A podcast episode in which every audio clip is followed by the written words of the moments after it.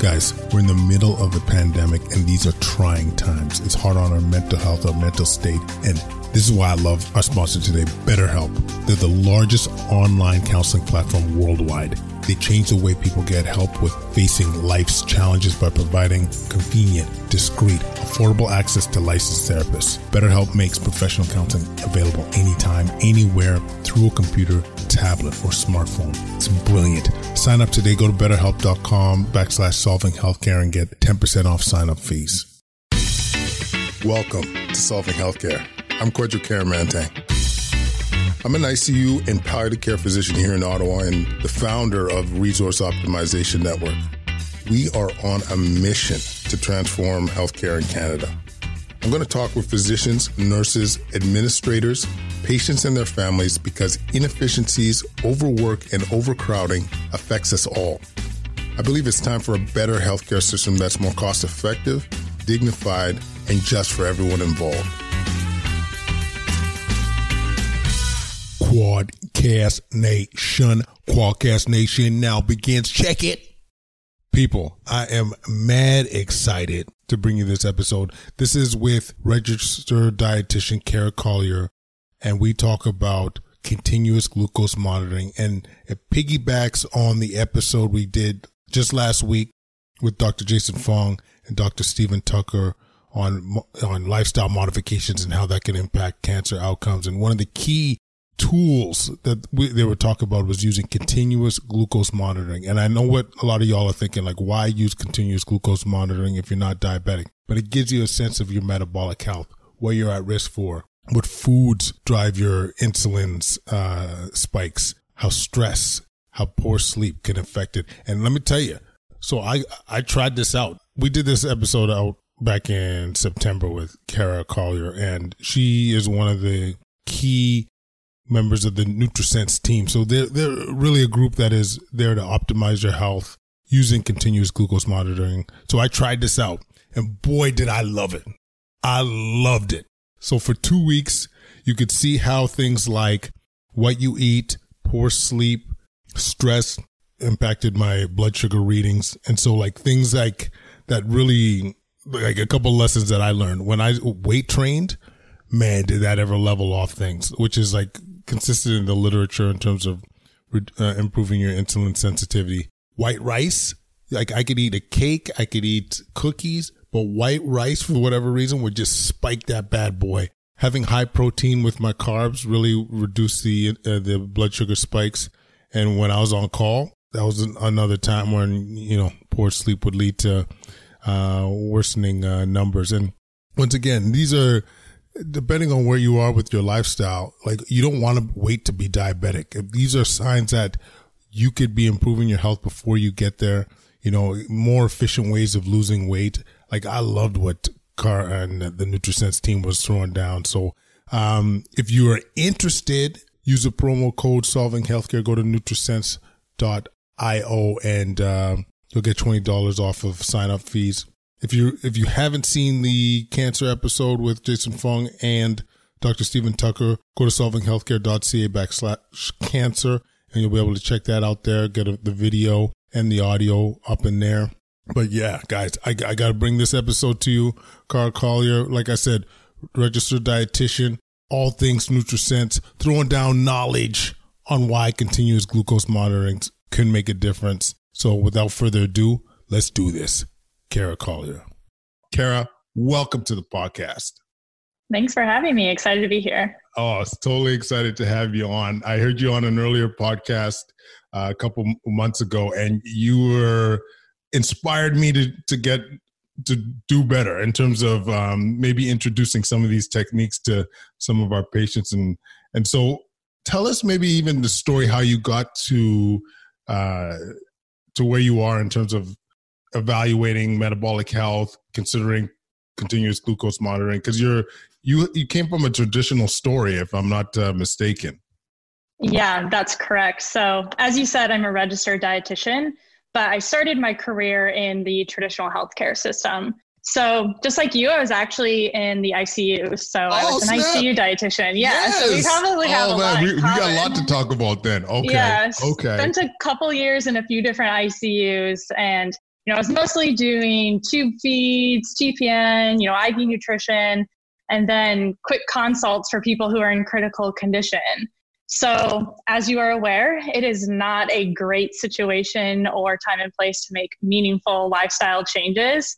Um, and what I was seeing all the time of people coming in and out is that they're there with complications of lifestyle related chronic conditions most of the time. You know, most of the patients I was seeing were not a gunshot wound or a car accident, but they were, you know, a DKA or a diabetic foot ulcer or needing emergency hemodialysis, something related to lifestyle related choices. And it was very frustrating for me being in that environment. So, for, for many reasons, I felt like I was seeing a lot of suffering over and over that could have been avoided if I was brought into the situation 20, 30, 40 years earlier. I felt like I was catching people way, way, way too late, right? It doesn't take five years even to develop these complications. It takes 40 years of bad habits where, you know, first you're having some trouble and then insulin resistance and then multiple chronic conditions and then complications. I'm seeing people way too late. So I felt like I was seeing a lot of unnecessary suffering, which is really unfortunate. And then I also felt like the system I was working in was not helping me achieve the goals that I wanted to achieve. So, so both from my traditional dietetics teachings. I felt like when I could reach somebody that the training I was taught was not enough to help these people. So when somebody has three chronic conditions and uncontrolled diabetes, me telling them to carb count and keep consistent carbs throughout the day wasn't cutting it, wasn't seeing any sort of beneficial impact from those interventions. And then just the system itself, you know, it's it's built to be treating the symptoms you're coming in with, you know, fix that, address that, get you out as quickly as possible. We don't want people spending excessive time in the hospital, it's expensive. Mm-hmm. But we were leaving them unprepared to prevent coming back in. You know, we're seeing lots of frequent flyers, people coming in and out with the same problems. And you know, maybe it's a brand new diabetic, didn't know they have a diabetic because I never go to the doctor, and now they're having all these complications. And here I am, and I'm like, here's all this information, um, do these things, and they're like, okay, you know, that's not setting somebody up for success. So lots of frustrations, great experience seeing how it really works. But what I took away from that is that I wanted to do something that was addressing the root problem rather than the symptoms and I wanted to do something that was catching people early rather than late. And I wanted to do something that was intrinsically motivating to people. That was my final frustration was even if I'm I'm giving the right recommendations, I'm catching people early, the lack of motivation from the patients themselves is frustrating. Mm-hmm. Um, you know, you can you can't force somebody to make changes. You have to somehow inspire and intrinsically motivate them to change. Mm-hmm. So those were, you know, my culmination of frustrations. And from there, I sort of jumped ship and was really thinking about these problems. And it all came back to okay, what do these conditions have in common? It's metabolic dysfunction, it's insulin resistance all of these conditions have insulin resistance tied at the root of them. Mm-hmm. So if we're mm-hmm. talking, if I can do one thing, what's the biggest bang for the buck is addressing insulin resistance. So I started researching this, obsessing over this, and came across the power of a continuous glucose monitor. Which traditionally is really only used for insulin dependent diabetics. So type 1 diabetics and some type 2 diabetics. Only about 30% of type 2 diabetics are even using CGMs. Um, so it's not even that widespread in the diabetic population. But this is basically a technology that tells your glucose 24 7. Mm-hmm. And I was realizing if we could put this on everybody before they become a diabetic, we can make meaningful change in insulin resistance and metabolic dysfunction. And so I became obsessed with this technology and then met up with two other people, somebody in tech and somebody in business, and we started the company NutriSense. And that is what we're trying to do. Um, we're using this technology on non diabetics so that they can learn what's happening inside of their bodies, that they can fix problems early on as opposed to way, way down the road. And then they're more motivated for behavior change because they have data from their own body, not generic you know recommendations. It's real data from their real body and it's coming at them 24 7 there's nothing more motivating than you know you do something and you get some sort of signal right away. You know you you eat something or you don't eat something or you exercise or you don't exercise and you you get a signal right away that was good or bad.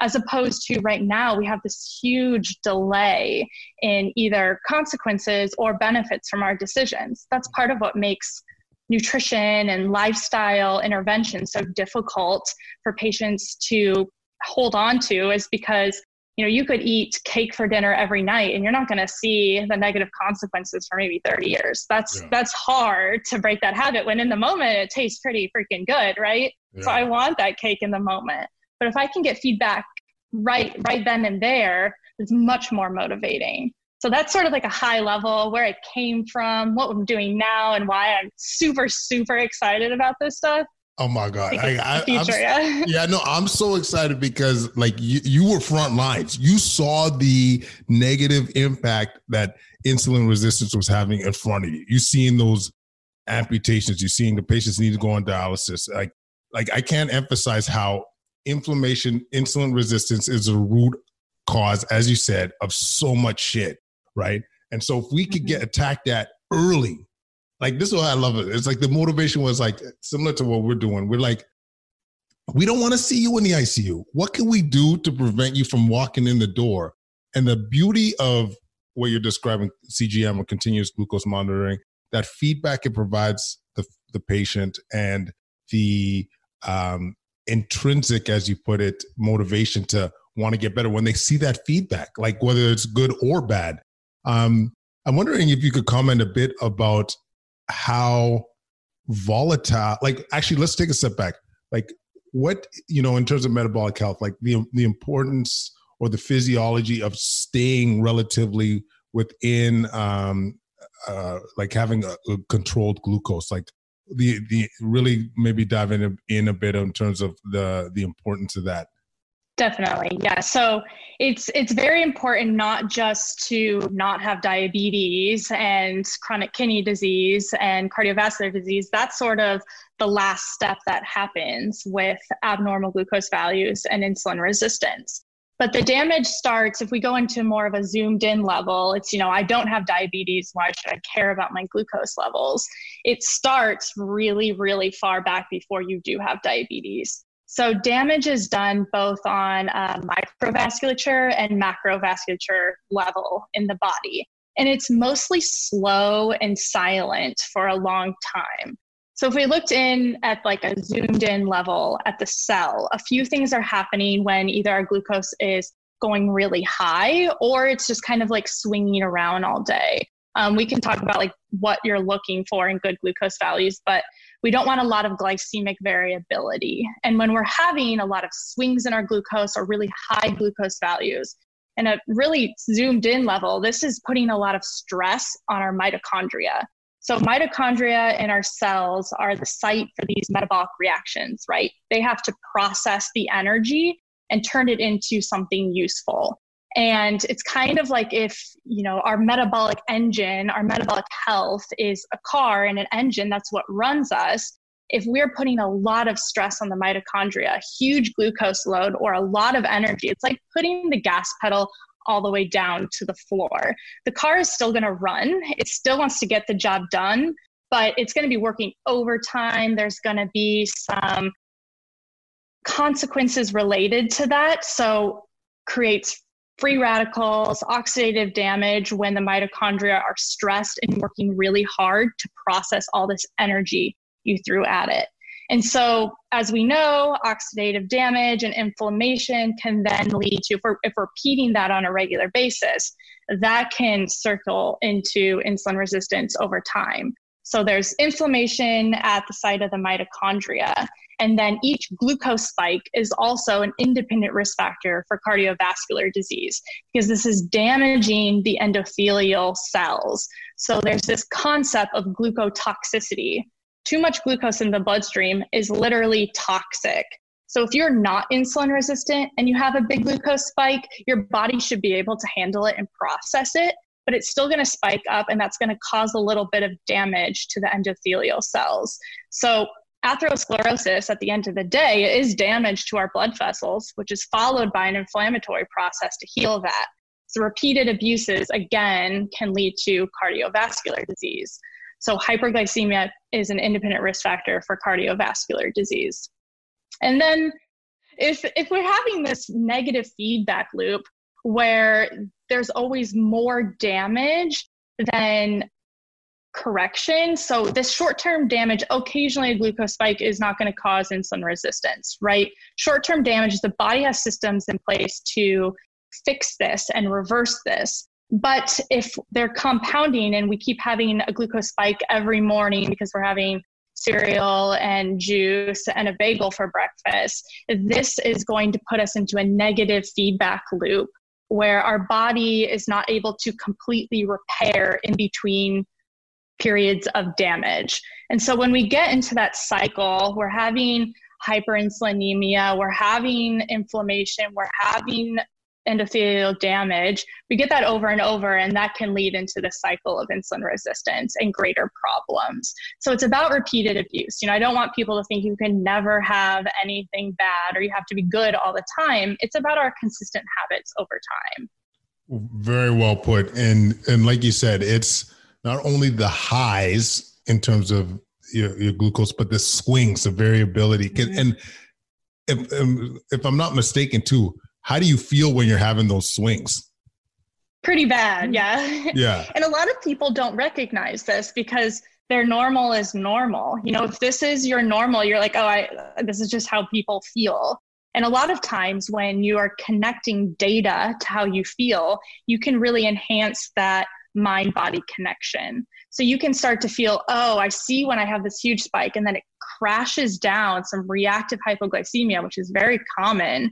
That I'm feeling an energy crash there, and then I have some brain fog, and then I'm feeling a little fatigue, and I need another coffee, and I probably put some sugar in it, and then it happened again. You start to increase this mind body connection, and you can say, Oh, now I independently know how I feel when my glucose goes to a certain level. But a lot of times, if you don't have the data to connect that, it's hard to understand that and quantify it. But the more feedback you get from real data the more you can you know how you're feeling at certain points. And it doesn't feel great. Yeah, trust no, me. I, I mean I, i'm speaking personally like i would love to have that kind of knowledge. Like you have you, you know you're a nice icu you have a, a relatively big lunch. Maybe it's high in carbs maybe it isn't i don't know. And then it's 2 p.m and you are just like I would love to take a nap right now. I would love to have that mm-hmm. double espresso um, and to, to have that feedback and really know what tr- the triggers are. I think it really, for me and many of us, enhance performance, enhance acuity, and just be able to to be better. Um, so, what I mean, what can make us have those swings like you and hide those high glucose. Because I, I know obviously if you're eating jube jubes and dunkin donuts no offense dunkin donuts if i'm allowed to say that but like you know i mean? If you're eating donuts all the time like uh, yeah that's expectation but i think part of the intriguing part of doing continuous glucose monitoring is you'd be surprised at stuff that can alter your your glucose. So any thoughts on the causes Definitely. Yeah. There are a lot of causes, but something interesting to know is that we have very unique personalized responses to food. Mm. Um, I know you believe in this, I believe in this, but I'm always trying to tell customers and, and anybody who will listen that there is not a one size fits all diet. And we are all unique compilations of genetics, epigenetics, microbiome, and we have different responses to food. So probably everyone's going to spike from that donut and sugary coffee. That's expected. Nobody is surprised there. But we all have unique responses to food that are healthy, whole foods. So, you know, I usually give the example of some of the foods that give me the highest glucose spikes are quinoa is like consistently mm. sweet potatoes and pineapple which is a higher glycemic fruit but those are like three where it's like i don't even really like those foods that much so i don't even touch them anymore because i know but like somebody else on my team, she has very minimal response at all to sweet potatoes. So that's one of her go-to carbs because it works really well for her, but for some reason doesn't work well for me. Where on the other end, like rice works super well for me. Barely any glucose response at all, but quinoa, which is comparable and oftentimes people are saying choose quinoa over rice, gives me two times the amount of glucose spike. So at the end of the day, you know, it's helpful to know this information so you can build your own little plan of which foods are best for you. So it's hard to give a general blanket statement. Um, you know, glycemic index is a good general proxy, but it doesn't always pan out to be the same for person to person. So mm-hmm. that's, you know, just research that's been done of how, how big a glucose increase you'll have based on a food, but it's an average based on a bunch of people's responses. So there's going to be people who respond much lower to that food and much higher to that food. So learning your unique responses is extremely interesting and useful, especially if you have a few like go-to carb sources you want to know like if i'm eating that every single day i want to know if that's actually working or not.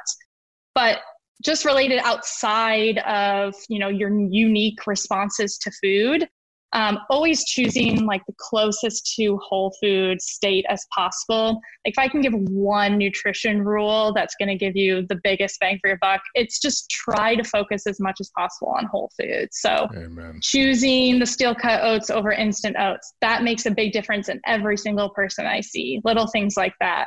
You know, choosing even non carbohydrate things. So choosing a piece of meat over protein powder. Something where it's like we're we're focusing on the original state of the food as close to whole food as possible. I know that sounds simple easier said than done but if you focus on that if you're not sure what to eat there's lots of conflicting nutrition advice. If you stick to that you're going to be in a pretty good place for the most part. So that's something i really like people to focus on. Oh yeah, great! It's great. Like we've been doing a lot of shows on low carb, keto, gonna have one on carnivore, plant based. But the key theme on all this shit is is really whole foods, um, avoiding the processed foods. But um, I like what you're saying though, uh, Kara, about you know people's individualized reactions to different uh, glucose like uh, carbohydrates because I've heard of people having white having a bigger spike with white rice compared to having you know that muffin and uh, mm-hmm. it's it's so important to be able to individualize this and once again downstream effects if you could really have that good insulin control avoid health complications and just feel better you know mm-hmm. what i'm mm-hmm. saying um what about other things like so you know the reason i i'm like i, I don't change, change my diet personally that much but some of the things that i'm would be really curious to see or if you've had any experience with the clients is you know poor night of sleep or um, resistance training or over exercise any other kind of factors that kind of stick out in your mind outside of what we eat Definitely, yeah. So when we're teaching customers and clients um,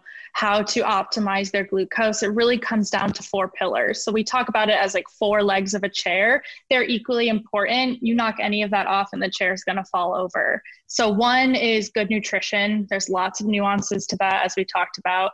Um, but the second is exercise or movement. So we can even just call it movement because it mm. doesn't have to be going to a gym and doing a specific training. It's just moving your body like we're meant to be doing. So specifically within types of exercise, resistance training is really a great option for many people. I think women, especially, don't do enough strength training. So I'm always trying to harp on the benefits of strength training um, really unique on being able to improve our insulin sensitivity and glucose disposal.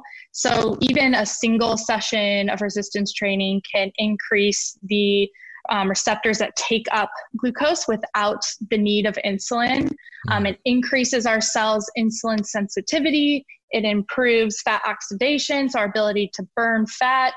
And then glycogen, which is our storage form of glucose, can either be put in the liver, which we don't want to get too big. It should just be a finite amount of space, but then it can also be put into muscle tissue, mm-hmm. um, so skeletal muscle. So, when you are using your muscles and you have more lean muscle mass, you have more room for glucose to go if you're eating carbohydrate rich foods.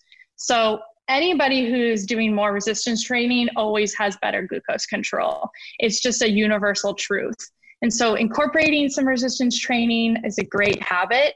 But outside of that, just trying to move. So going on even a 15 minute leisurely walk after a meal can make a huge difference in your glucose control.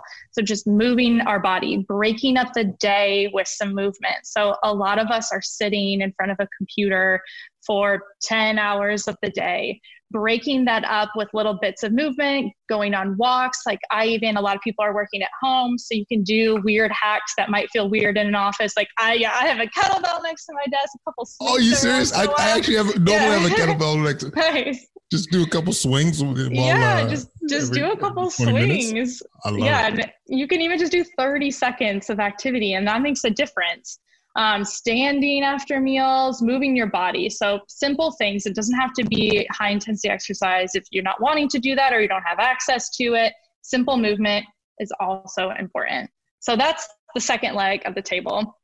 Third would be what I would consider like fasting and meal timing.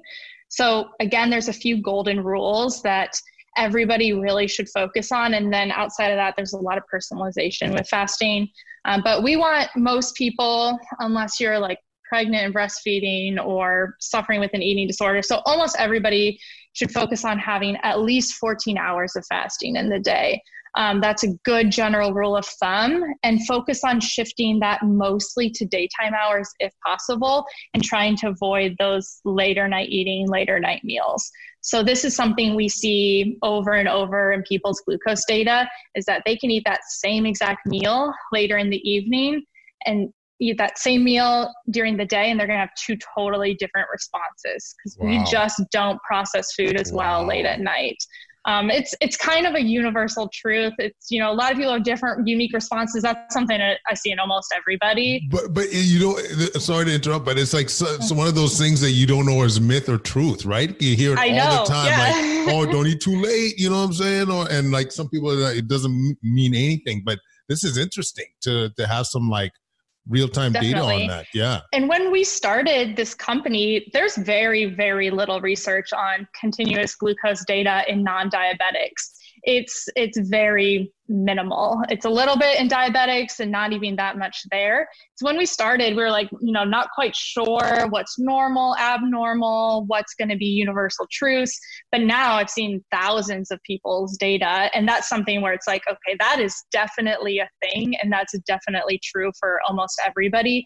Is those later night meals, the glucose values overnight while you're sleeping, which is normally extremely hard to measure because you're not waking up in the middle of the night to check your glucose those values are way higher if we eat later at night and we have just a bigger response overall. So especially to carbohydrates but really any food in general too late is going to have that effect. So that's very apparent in a lot of people. So it's good to know. Yeah are these things true? Because i had the same question. So i was like yeah. i've heard it but i've also heard people say that's stupid and it, it actually matters.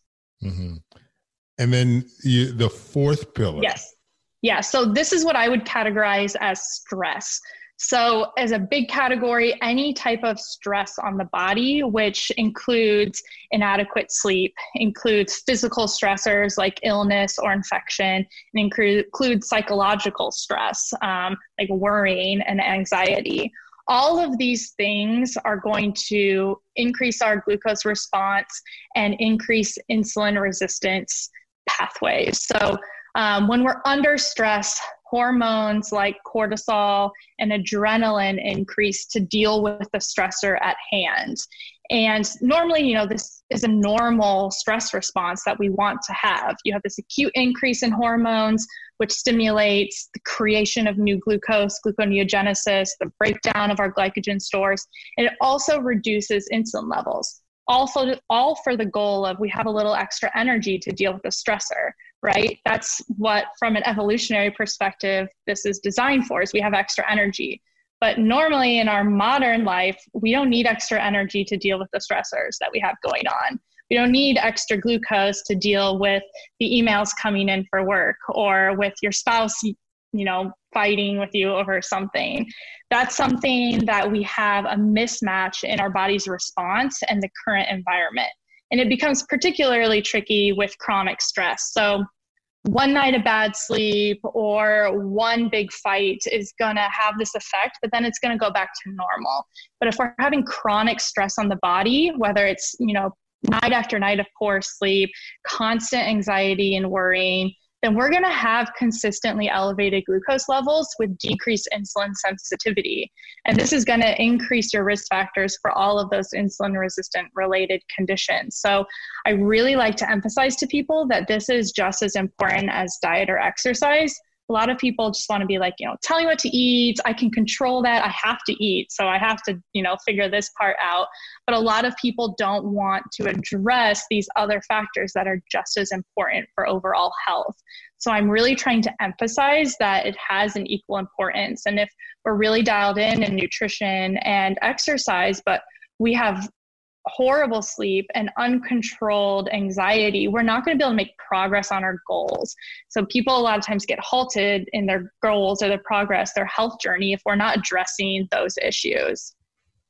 Absolutely. And um, I think the important thing here is realizing like you'll get that real time feedback with the continuous glucose monitoring. Like, if you know that you're, you're not sleeping well and you can see mm-hmm. the impact it's having on your your uh, glucose, you're you're probably going to be more inclined to emphasize sleep over the next few days or what have you and or de-stress whichever way you need to or get out for that run or zumba class.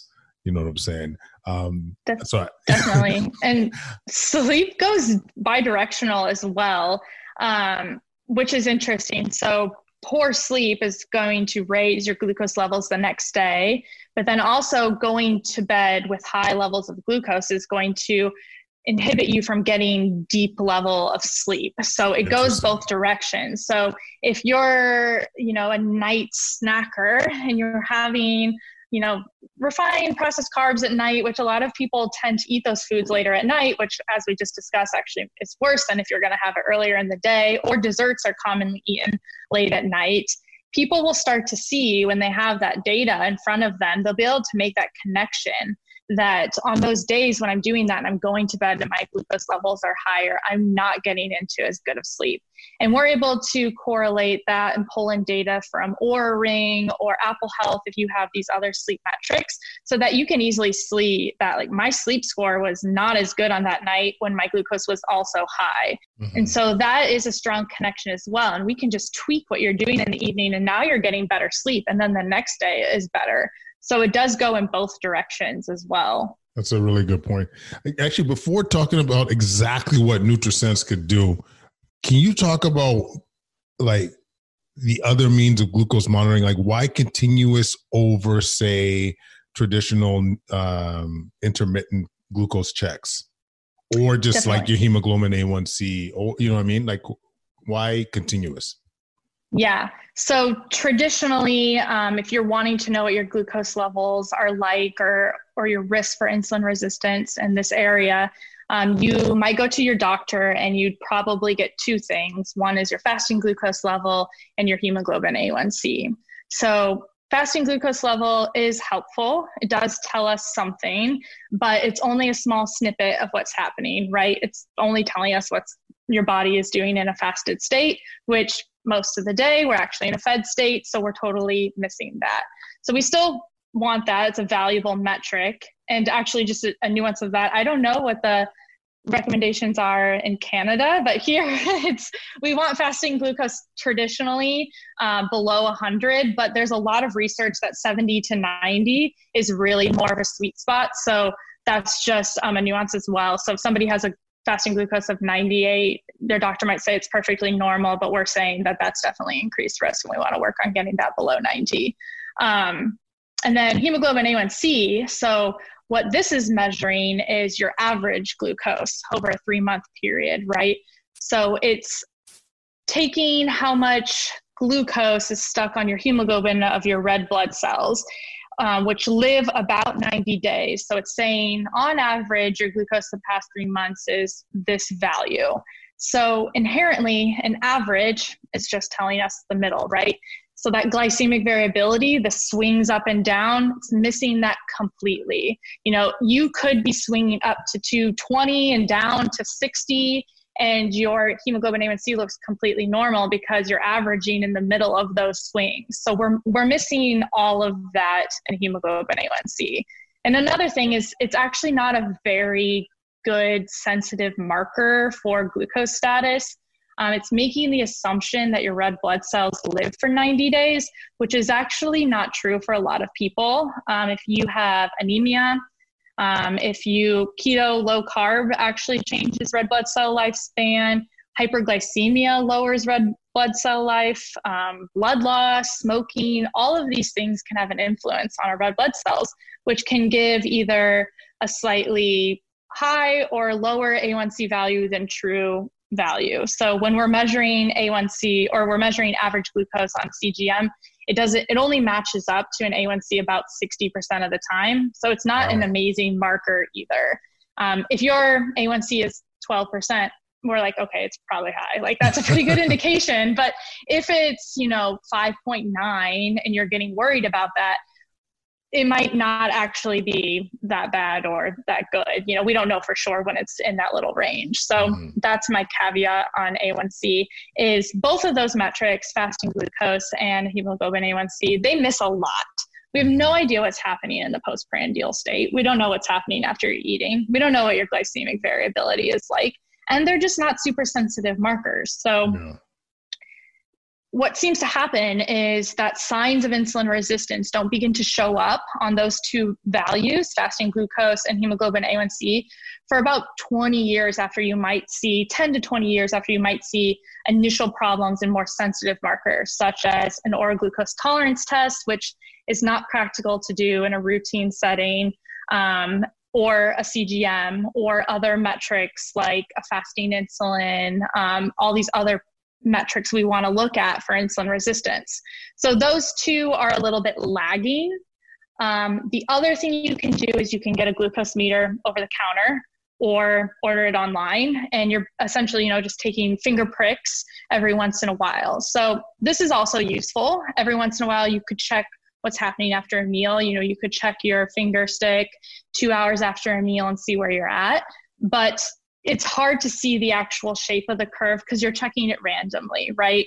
Um, I always like to tell this story of, you know, I didn't know that I had a giant glucose spike from pineapple because I had a glucose meter before I had a CGM. I was obsessed with glucose for a long time now.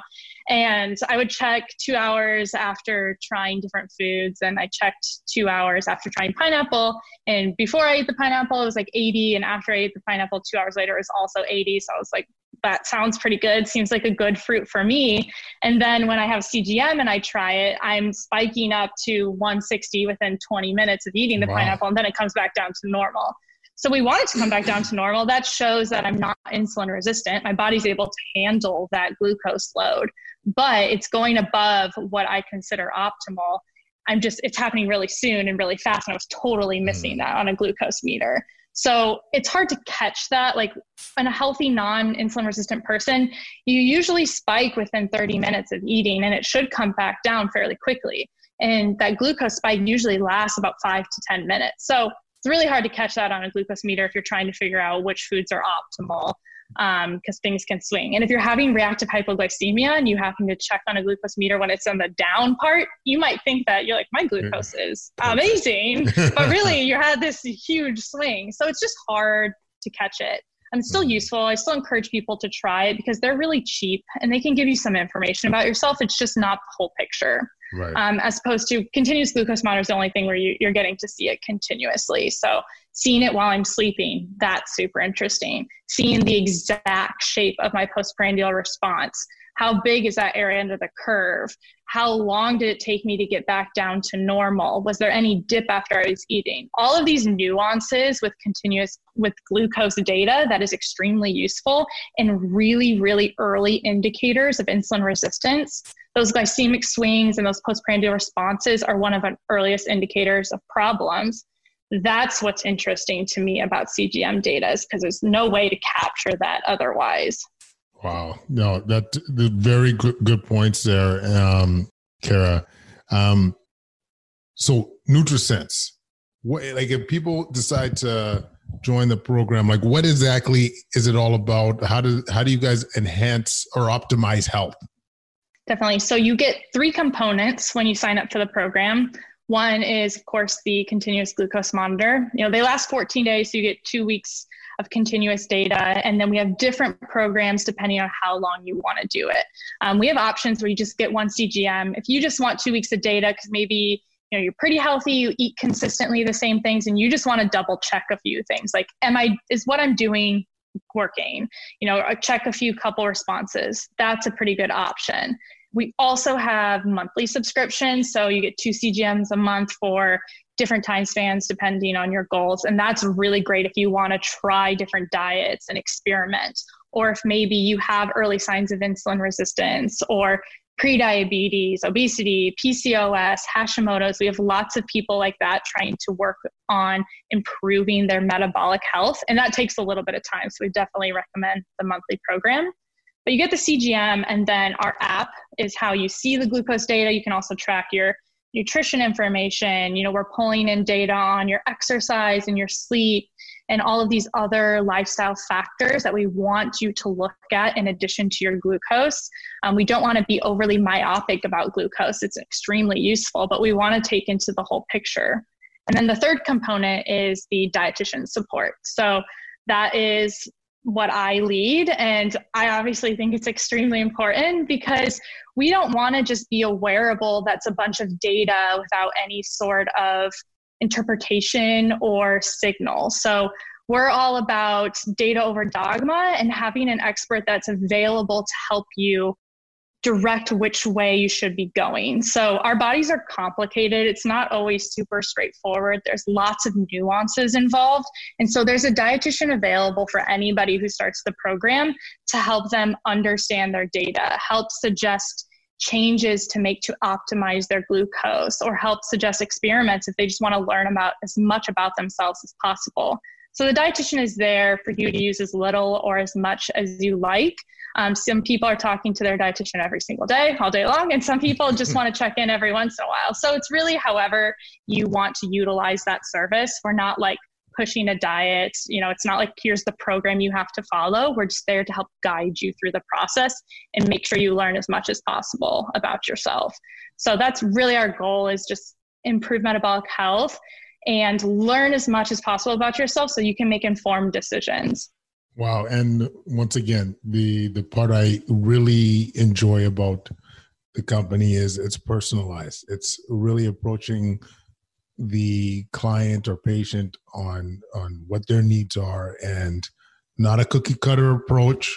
Mm-hmm. You don't have to be quote unquote keto, you don't have to be vegan, whatever you want to call it. It's what works for you and and also just I, I mean having that expertise like a, a diet access to a dietitian to be able to run things by and and and get some advice on I, I, think it's a key part of what we need in healthcare. Just you know whether it's health coaching or whether it's just someone to hear the concerns and have that mm-hmm. ability to to provide feedback. I, I, think it's ultra important.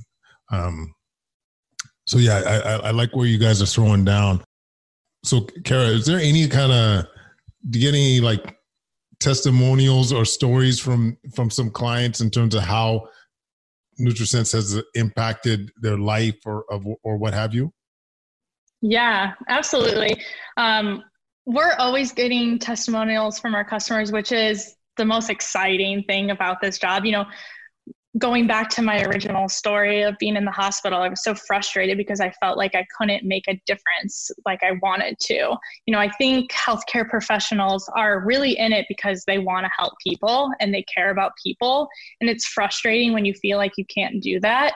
But I feel like we're really able to actually address some of these root problems for so many people all the time. And so just yesterday, we have somebody, you know, weight loss isn't our primary focus we're addressing because I do believe that sometimes you have really poor metabolic health and you're a normal weight. And if we obsess over weight, that's losing the bigger picture. Or maybe you're just 10 pounds overweight, but everything looks amazing. All your other labs look amazing, and you're really upset about that 10 pounds but everything looks good. So we do want to focus different directions. But we have somebody just recently who has been able to consistently lose weight now because she was able to identify that stress factor. And that was the thing that was holding her back. And so she's able to make that connection between, wow, I can really see how high my glucose values go, and my body's in a constant stress state because of you know rumination and anxiety. On the weekends her glucose would be 20 points lower and then on the weekdays 20 points higher. And so wow. it became very obvious of what was going on and it was stress. And then we've worked on that and from there now she's able to reach her weight loss goals and that's why she came to us in the first place is because she was hitting a wall with weight loss goals. And so sometimes it's it's these other factors that we talked about and it's not just diet and exercise.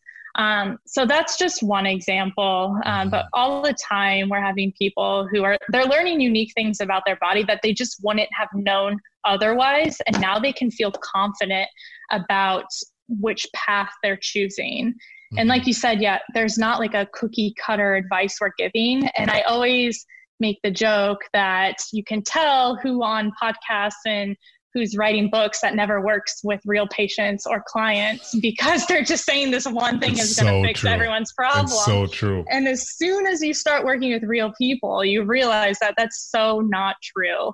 You mm-hmm. can't give this one thing and expect it to work for everyone. It's just not true. Yeah. And a good example of that is like, yeah, the low carb keto diet, it works really well for a lot of people. Um, if you have signs of insulin resistance, if your glucose is really out of control, that's usually the first thing we're going to suggest. And it works really, really well for 80 or 90% of people in that category.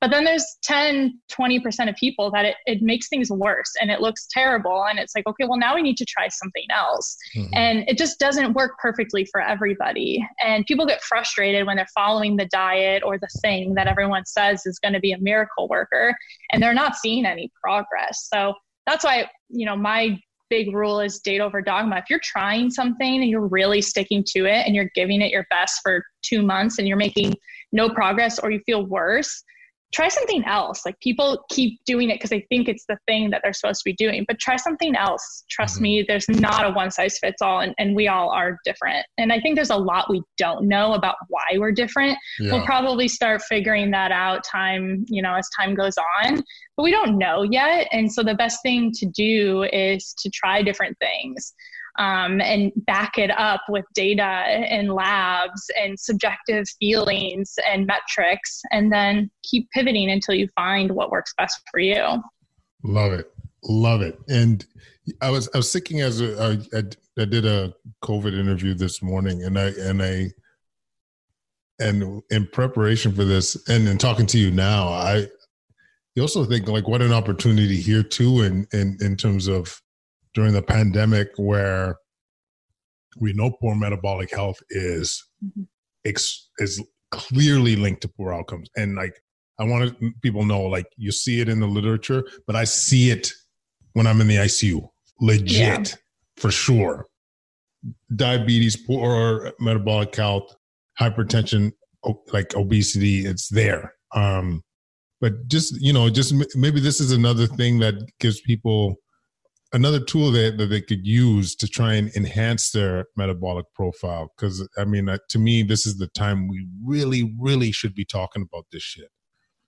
Absolutely. It's only highlighted how unhealthy we are as a society and it's accelerated that path to poor outcomes. So i want people you know that link is is absolutely undeniable at this point in time that you have insulin resistance or any sort of chronic condition, you're more likely to get COVID and you're more likely to have worse outcomes.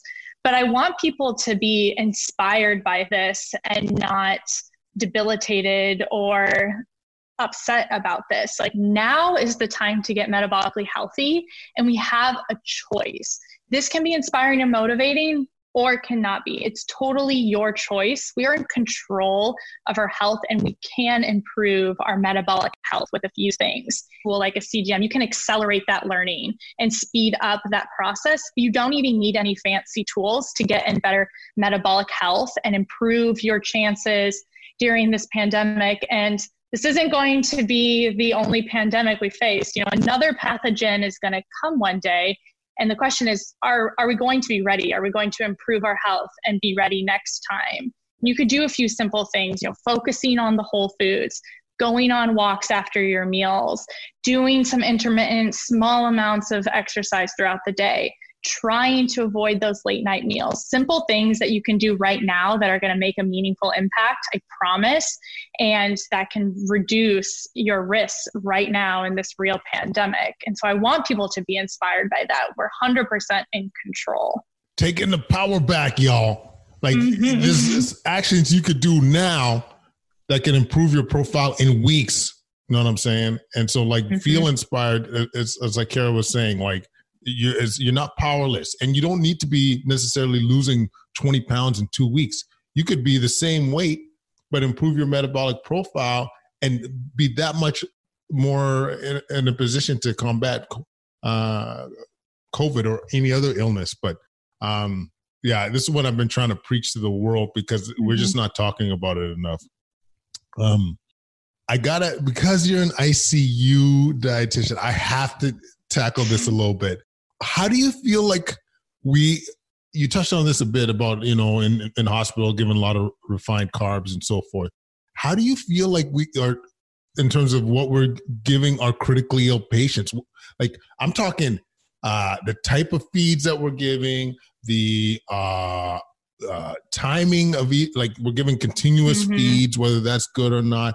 Like it really got me thinking more about how we're approaching our critically ill patients. Because, like, for the people listening, you got if you're coming into the ICU, if we're seeing you, this is the sickest you're ever going to be. Okay, your life is reliant on a machine to keep you alive, whether mm-hmm. that's uh, a ventilator, whether it's medication to boost your blood pressure, whether it's a dialysis machine. Like this is how on the brink you are. Okay.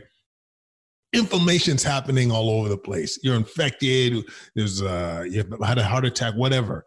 And so, the more I'm, we're learning about what how what we you ingest, how it can affect uh, your response. It really is. We got to ask ourselves, what are we giving to our critically ill people? Sorry, that was a bit of a rant and a long-winded way of asking a question, but what are your thoughts on that? Yeah, it's a good question. And I've never really thought of it in this realm because when we are in that critically ill state, we want to start like something like tube feeds as soon as possible. And we do want it continuously just because you're in such a catabolic state that your body is breaking down that lean body tissue. And we want to get some sort of nutrients into you ASAP. But I do have a huge problem with what our traditional tube feeds are, right? If you look at the label on those things, mm-hmm. it's corn syrup and it's like pure soybean oil. If you look at TPN, I mean, the, the fats are soybean oil. In Europe, I don't know what it's like in Canada, but in Europe, they have the options where it's like an olive oil emulsion or it's these different types of oils. But in the US, where we love our soybeans and we love our corn. It's soybean oil and then it's corn syrup in the TPN bags. And I cannot imagine that that's doing very well for the patients. You know, we're running TPN at the same time we're running an insulin drip.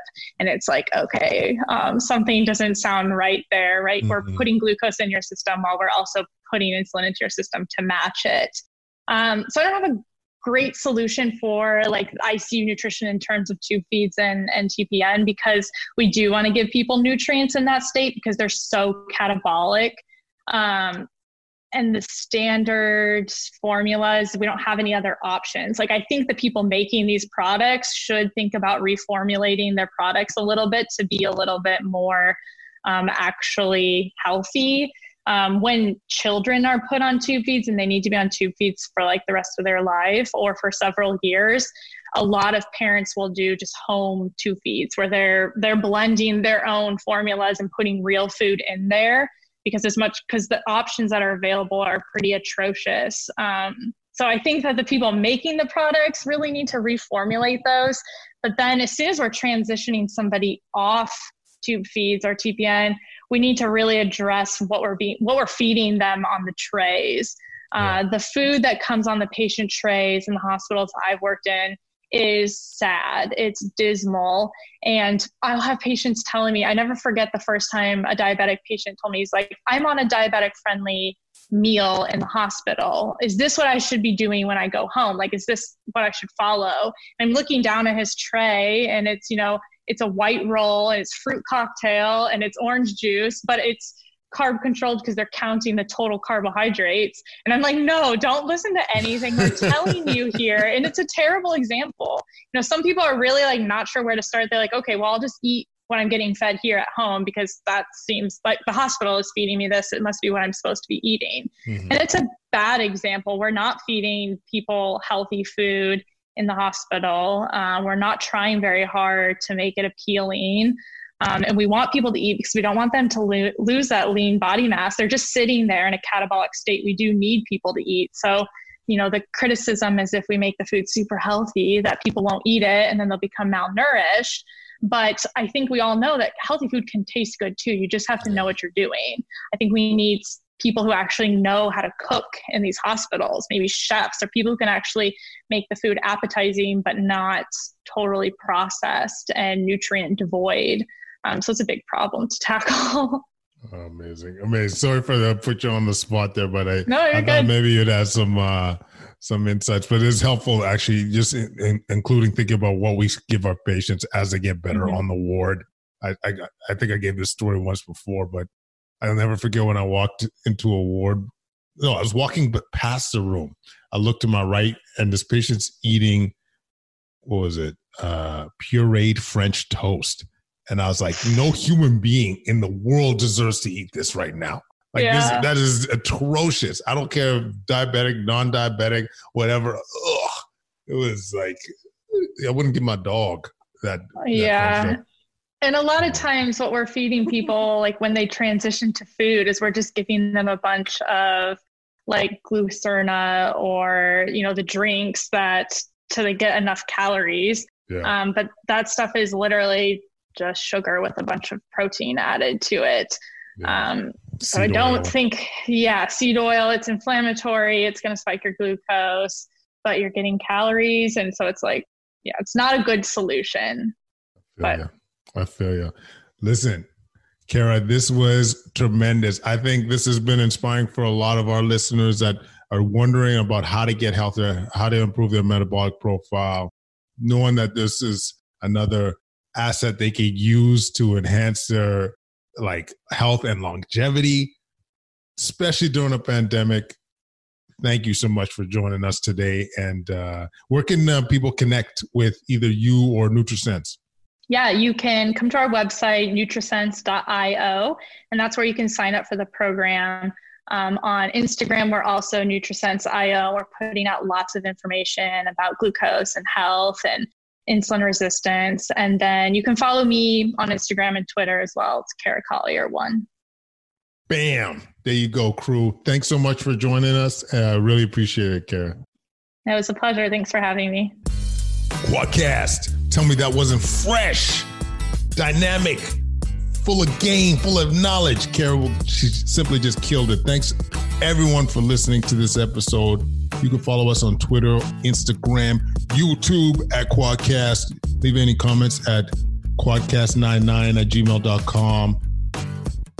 If you love this stuff, leave a rating, five star rating, a review.